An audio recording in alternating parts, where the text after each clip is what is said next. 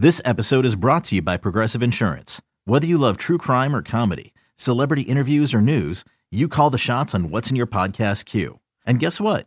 Now you can call them on your auto insurance too with the Name Your Price tool from Progressive. It works just the way it sounds. You tell Progressive how much you want to pay for car insurance, and they'll show you coverage options that fit your budget. Get your quote today at progressive.com to join the over 28 million drivers who trust Progressive. Progressive Casualty Insurance Company and Affiliates. Price and coverage match limited by state law. This is Green and Gold history. 50 plus years of stories, championships, and colorful characters. A's are the world champions. Is A's Baseball. This is Green and Gold history. Time now for a very, very special edition of Green and Gold history. It will be our last interview with Steve Vucinich as an Oakland A's employee, the longest tenured employee in Oakland A's history. This is going to be special. Well, Voos, I got to tell you, our last installment of a, a history segment that I don't know if there's too many people in Major League Baseball that can tell the history of an organization the way you can. And forget just baseball. We could talk NFL, we could talk NBA, NHL. I mean, your life with this organization has been your entire adult life, something that you don't see that often. I mean, unbelievable. I've been lucky. I've uh, I like to say I know where the bodies are buried, and that's why I stayed so long. But uh, never thought this job would evolve evolve into this many years. Um, I started as a bat boy just an assistant. I ran a visiting clubhouse for 20 years and been on the home side now for 28. And uh, I would uh, never look back and say I regret anything. I always said I'd wait till the bad outweighs the good, and it hasn't even come close. But it's just time to move on. And the history I have with the A's, I mean, Lasorda always said he bled blue, I bleed green. And uh, a lot of people understand that, and it's been fun. It's been a great run. Uh, the accolades I've got, I'm not sure, sure I deserve, but uh, I appreciate them all. Yeah, you know, and, and, you think about the way that you're going out on your terms. Not everybody gets to say that. And, you know, usually it would be after an end of a season you're actually able to do that leaving after spring training. You make your home here down down in the Valley of the Sun. It's like, okay, one more spring training and, and I'm out of here. So you I think you got to be happy that it just kind of gone the way you wanted it to go. Well, you're right. And, and the club said I could have worked as long as I wanted to. If you want to retire in June or July, I didn't want to do that. I wanted to stay through the spring, help the guys that are replacing me. Um, I got in a habit of well, I was the only guy way back in the 70s to place bad orders, to do this, to do that. And so I took it all on myself, and it was automatic. But now all of a sudden you throw three other guys in there that had never done it before. So there was a teaching process, an educational thing where they had to learn certain software. And I wanted to stay on to help them. And, and I'm glad I'm here now, especially with the convoluted shortened spring training and opening on the road uh, I was I was able to lend them a good hand and expertise about uniform ordering, things like that. How am I going to get my hats? Just call Matt. call Matt for hats. I mean, you were the guy who got me all my hats. I mean, all the St. Patty's Day hats, which were my favorite. We'll talk about the guys who are replacing you because obviously you want to know when your big time is when it takes multiple people to replace you. Well, I like to think that. Uh, that it's going to be an improvement because they can do each of the individual jobs a little bit better than I did. And it's not that I didn't do good. It's just that game is involved so much, especially with uh, uniform components. There's 35 bat companies now. Every, there's three different bat woods. I mean, it's ash, maple, and birch. Although somebody tried to come up with bamboo bats the other day or the other, a few years back, that didn't fly. But there's so much more involved now, and you know you've got the humidors for baseballs, and it can only be rubbed up at a certain time before a game. You have to have 200 dozen in the humidors. When, you know, did you see a lot of space around the Coliseum clubhouse where we could build a humidor? No, we had to put it out for your cigars. Yeah, that's just a small amount. It's about the size of two dozen baseballs, but uh, our humidor's out in center field. That's where we had to put it. So everybody's our, our ball guys, Mikey, and them that take care of the balls have got to run out there every day uh, to get balls and, and rub them up. Um, but uh, the job is is being delegated, and, and each guy is taking on uh, more and then more appreciation for my job, but also they they like the challenge too. All right, I know what a humidor looks like for cigars. What does a humidor look like for baseballs? You know, I've only seen one. We had an exhibition game weekend in Vegas a couple of years ago, and they had a humidor outside their clubhouse. So I asked Stevie Dwyer, their equipment manager, I says, "What's it look like inside?" We just got racks and stuff. I says, "Open it up." I open it up. And there's two boxes of cigars in there. Was there any baseballs? no baseballs were there. They hadn't got their they hadn't got their regular season shipment yet. It was March. You think about eras, and you saw every era of Oakland A's baseball, and of course, we're we're going to get you to write that famous book because it's going to be an incredible book. Um, what was your favorite era? Can you say now? You know what? It's tough to pick one over the other. I mean, you, you got to appreciate winning three World Series in a row, and uh, doing it with a cheap payroll. Uh, Charlie Finley didn't spend any money. Um, but uh, to win three years is is uh, I mean nowadays it's even tougher because there's more playoff games and sets. But uh, I don't know. I had fun with the, those '80s teams with the Steinbach and McGwire's and Canseco's, Mike Moore, Dave Stewart, and uh, I, th- I think that was my favorite era. That we had that run of '88 to '92. We won four divisions and th- went to the World Series three times.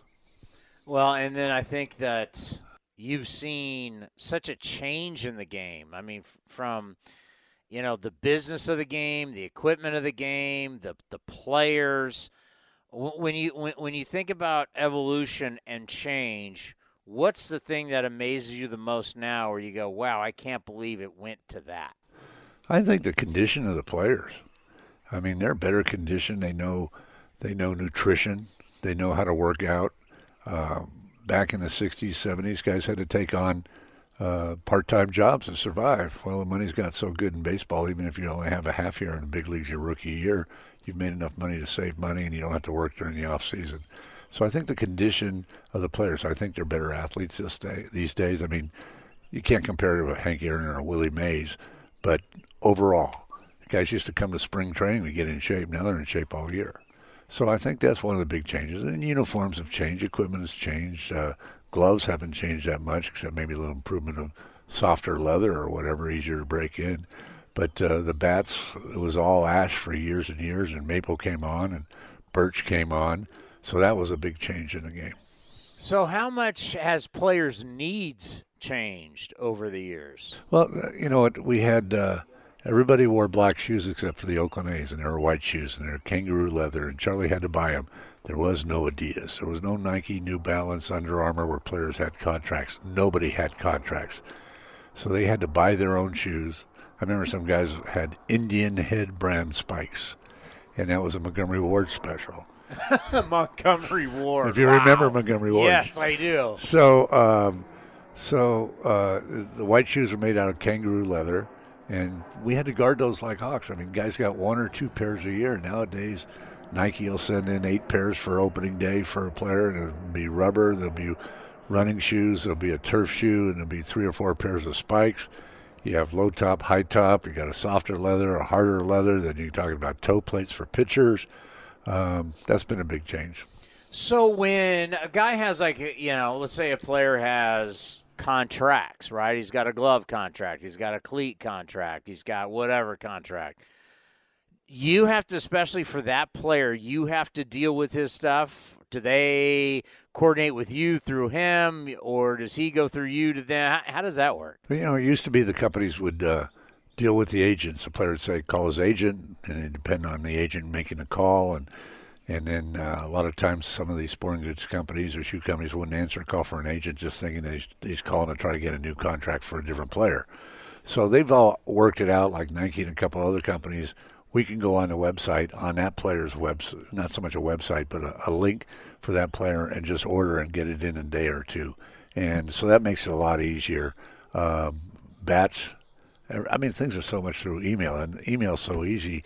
Before email, I would do a fax from the West Coast to the bat companies. Louisville was out, obviously out of Louisville. And so they would have the faxed order when they got to the office the next morning. I didn't have to get up at 6 o'clock to call them at 9 o'clock their time to get the order going. but then email makes it even easier. So uh, um, if it's a company that doesn't have a website set up where we can get the player the shoes or batting gloves, uh, a, a simple email makes it so much easier. Now, I, I, I have a feeling there's some of my younger audience that, that goes, What's a fax? you know, I started off early enough in radio. We used to have the facts of the day, if you remember back. Sure. Uh, way back when. You, you know, when you think about players and your favorite players of all time, they don't necessarily have to be star players. They don't have to be the best players, but I'm sure there's certain guys that have kept in touch, uh, guys that you have such fond memories of. Uh, what do you think back when you think about the, the, the guys that you truly loved being around? Well, I, I tell everybody, and unfortunately he's passed, but Catfish Hunter was my all-time favorite player, and I'm repeating that with every almost every interview I do. but guys like Joe Rudi, just a wonderful human being. Um, Dewey Dwight Evans from the Boston Red Sox, great guy, favorite guy. Dennis Eckersley, superstar reliever. I've known him since he was a kid in Fremont, California, and we converse all the time. So there are guys out there you talk to all the time. I play golf with Sal Bando. Um, so I've got a lot of favorites, and you have to go by eras. J- Jason Giambi is one of my all-time favorite players. If I was to make an all-Voos team, ten guys, he'd be on it. That would be, you know, that that that's going to be a chapter in the book. Could the, be. all, the all the all A's Voos team. And maybe there's an all uh, anti-Voos team Well, too. you know, that's know? what you know that's what people really want. They want the real dirt, and you can't do it yet because you're still on the clock and you're still paid by the A's. But yeah, I how how often do people say, "Come on, give give, give me the guy who is the worst. Give me your worst guy," all the time. They are always asking. and you just can't. No, you don't want to. You don't want to upset somebody. I mean, uh, one of the players I had a lot of difficulty with, and he everywhere he went, they won when he left, and this guy couldn't. this this this guy couldn't figure it out, and and we claimed him off waivers. I about got sick at dinner uh, when I because I had just been with one of the, his former equipment managers who was giving me horror stories about this guy, and. and uh, it was it was brutal, and all of a sudden we acquired him, and before he even got to us, he upset four people in the organization: the GM, the traveling secretary, myself, and a PR guy. And he hadn't even got to us yet.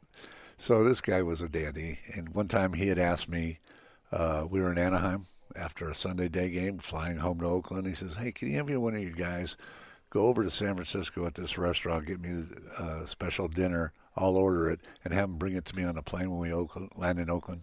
I said, no, I'm not doing that. That's that's over and above.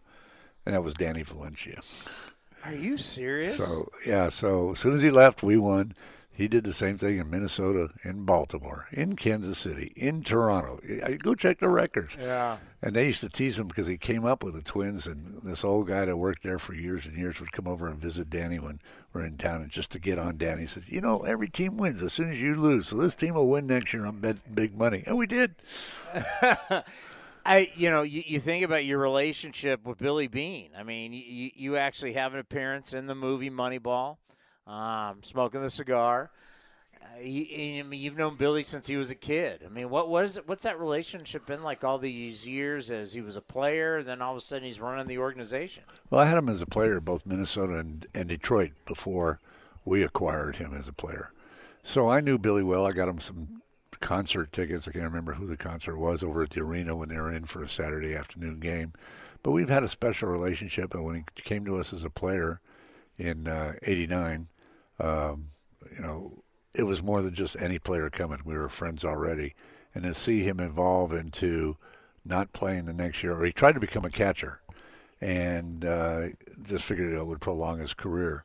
And then seeing him the next year evolve into an advanced scout, uh, he would advance for us. We had two at the time, and uh, to see him play that role and, and evolve into an assistant general manager, working for a pretty good one himself, Sandy Alderson, and uh, then taking over when Sandy left, and he was smart enough to get surround himself with other smart people, and that's what good CEOs and good uh, owners do.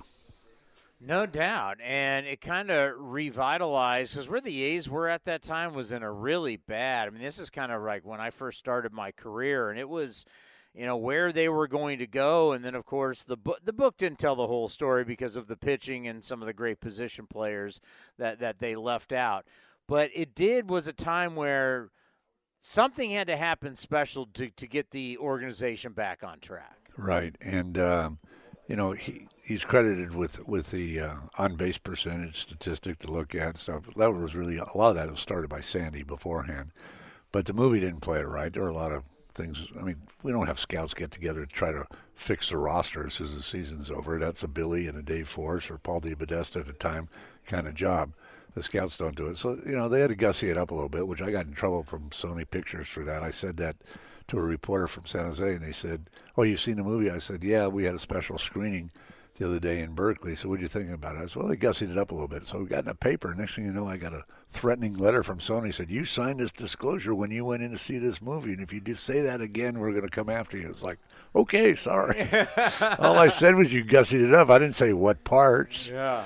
But, you know, they changed that. And, and in that movie, the, the scene with Billy going into into the batting cage with Dave Justice and saying the Yankees are paying you more than we're paying you. That didn't happen. There are a lot of things, but it, it it it moved the movie on a little bit. So that's Hollywood. You yeah, got, right, exactly you, right. You got to make a movie, right? Exactly right. You know, in your office, is the office cleared out in Oakland? Yes. Wow. It took me about six months to do that. About four different trips back to Oakland during the winter. The one picture I mean, you got the picture, you got Joe DiMaggio, then you got Colonel Sanders from Kentucky Fried Chicken. What are you gonna do? I mean, it's it's like your office was a museum. My wife said that we should build another room. I don't want to do that. Um, I don't know where I'm going to put all the stuff. I'm going to store some of it here. I've got a storage unit in in uh, Castro Valley, and I've got a storage unit by my house, which really only has Christmas decorations in it. But I got to find a place for some of the stuff, and and uh, i have already donated a bunch to different uh, um, foundations, and, and uh, I just it's tough to figure out because not only what you saw on the wall, there's a lot of other stuff in boxes in the back room, or in my desk, or in the file cabinet. So. Um, it's it's tough to figure out. Like I said, I gave a lot of stuff away. I, I gave most of it to the A's Community Fund so they could do what they want and, and raise money for charity. Yeah, because I, I I think about whenever like you move and you have all this stuff that you thought you cared about and then you got to move it and then you got to deal with it and you realize do i really care about all this stuff to get rid of stuff sometimes is if you if you've got to move it you don't want to keep it yeah i, I have noticed that now uh, now a couple times so life after baseball i mean this has been your entire life where do we go from here well, I'm still a fan of the game. A lot of guys say they walk away. You know, the last game they work is the last game they'll watch. That's not me. I, I grew up loving baseball, watching the Giants play before the A's came to Oakland. Uh, I'll still be watching a lot of our games on TV any any chance I can. But uh, I'm going to tune up my golf game a little bit. It's kind of gotten fallen. I won't say fallen apart, but it's it's fallen back. And uh, do that. I've got a trip to Alaska in July. I've got to go to a couple in-season weddings of relatives I normally wouldn't be able to go to if I was still working in the game. Um, I've got a lot of little trips, and I, you know, I've not, I've never been to the Grand Canyon. I have not been to Yosemite, so you know, uh, I love to go to places I haven't done. I don't mind getting in the car and just driving. Yeah, you know, I mean, you got to think about it. your summers have been occupied, other than an All Star break. I mean, now you can actually have summer vacations. Sure, that's right, just like it was when you were a kid. So uh, my wife and I get in the car my daughter just relocated down here so she can watch our dog, and uh, and we can take off if we want to go. I mean, I'm going to go to San Diego at least once or twice during the summer. Uh, being here in the COVID 2020 when we didn't do anything until July, and this is the hottest May and June ever on record in, in Arizona. I mean, there was 20 days over 110 in June. I found out that it's like Buffalo. If it's cold, you don't go outside. Well, if it's hot, you don't go outside that much. But when it doesn't cool off at night, it really gets to you. So that's why so many people leave here, and go to San Diego, go up the mountains, go to Colorado, wherever. Uh, those that can afford to and maybe not working, mostly retired. I want to be one of those. Yeah, good for you. You know, I think about the emotions of, of leaving the job. And, you know, it's a kind of little insight. You know, yesterday I was uh, with Bob Melvin over in his manager's office there in San Diego, and there was a letter there on the desk from you. Um, was very emotional for Bob. I'm sure it was very emotional for you to write it. Absolutely. Um, just what has that been like? I mean, it's a, a lot of goodbyes to people that they're just not people you worked with. I mean, there's there's the relationships. Uh, I mean, you're with these people every day. You're traveling the country with these people. We know how close you are with Mickey Morabito. Uh, think about Bob Melvin. You think about, you know, you, you were just having dinner with Tony La Russa and Walt Jocketty and these guys that you've been around. I mean, there's a lot of goodbyes to people you love. Yep, absolutely. That's that's the tough part of leaving.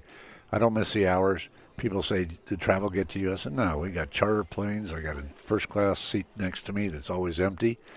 Um, we get off the plane. We get on a bus. We go to the hotel. Our luggage shows up there. We don't go through any terminals er, uh, except for Toronto because of customs and immigration. That's the only terminal we go through." And travel was easy. I caught up on my sleep. I caught up on my paperwork while we're on the road. It's when we're home and I wake up and I get up at 8 o'clock in the morning after a night game, and the next thing I'm thinking about, well, let me just have coffee, grab a bite to eat, and run to the ballpark. And I'm there by 9.30 or 10, and I'm back home at midnight. It's just the hours got to me. I just, and even here in spring training at this time of year, I mean, I, you get up real early and you get to the ballpark real early. I remember at spring training when I first started coming down here full time. I mean, nobody showed up to the ballpark till late 8:30. Now we got breakfast being served at 6:30. So that's been a big change, and but that adds hours, and it's just Yeah. you get tired of it. I, I, um, you know, I'm never. I mean, I feel fine physically. That's why I want to do things while I still can. Uh, but the hours is what got to me more than anything. And you know what? Uh, the job entails so much more, and that's why we've broken it down to three different uh, positions. So Yeah, you know the, the the game changes, but I think the thing for us and you is the fact that uh, you know you're not going away, which I think is going to be so important. As you know, everybody wants to call themselves a historian. Everybody wants to, you know, everybody wants to be part of an organization, but it truly has been your life, and you truly are just by nature of working your entire adult life for the Oakland A's that you are a historian. I, I have a feeling that we're not losing you. You're going to now have a different chapter in your life, but you're still going to. But we're still going to have you around. Well, the moniker calling me a historian, that and three bucks will get you a cup of coffee at Scott, at uh, Starbucks. Won't even give me a coffee cup of coffee here for God's sakes. It's free in the clubhouse. Anyway, uh, yeah, it, it's even say before my adult life because I started when I was 15. But um, uh, I'm going to miss all those things: the people, the relationships. But I'm going to be around, and you know. Our PR people know, writers know. They'll call me about a specific incident that they can't find on the internet, being a, a wealth of information for so many different things. But they say, "Do you remember this happening?" And I love com- them coming to me, asking me those questions, and I'm sure that'll continue. I'm not going to shut anybody off. Uh, I'm going to be around. I'm going to be in the stands opening day and giving a standing ovation to all my guys. So, so I'm going to be around. We're going to miss you. Hey, can we now play golf and I can buy you dinner? Absolutely. You know, I'm going to a fixed income. I need those dinners. yeah, that, that MLB retirement's going to be tough, huh?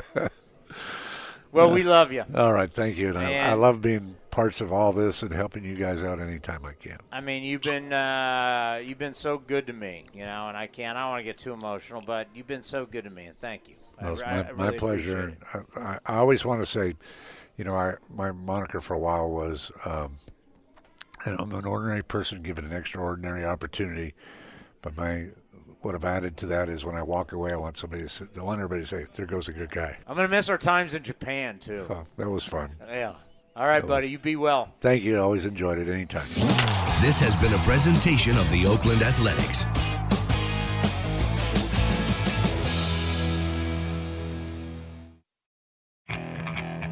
Okay, picture this.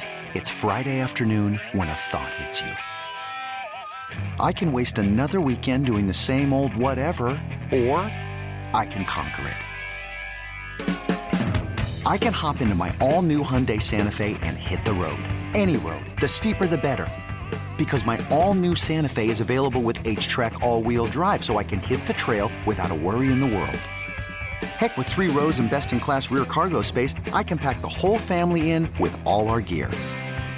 We've got available dual wireless charging for our phones so we'll never lose touch with civilization and we won't lose touch with the primordial power of Mother Earth. So which is it? Waste the weekend or do something a little more epic? And conquer it in the all-new Hyundai Santa Fe. Visit HyundaiUSA.com or call 562 for more details. Hyundai, there's joy in every journey.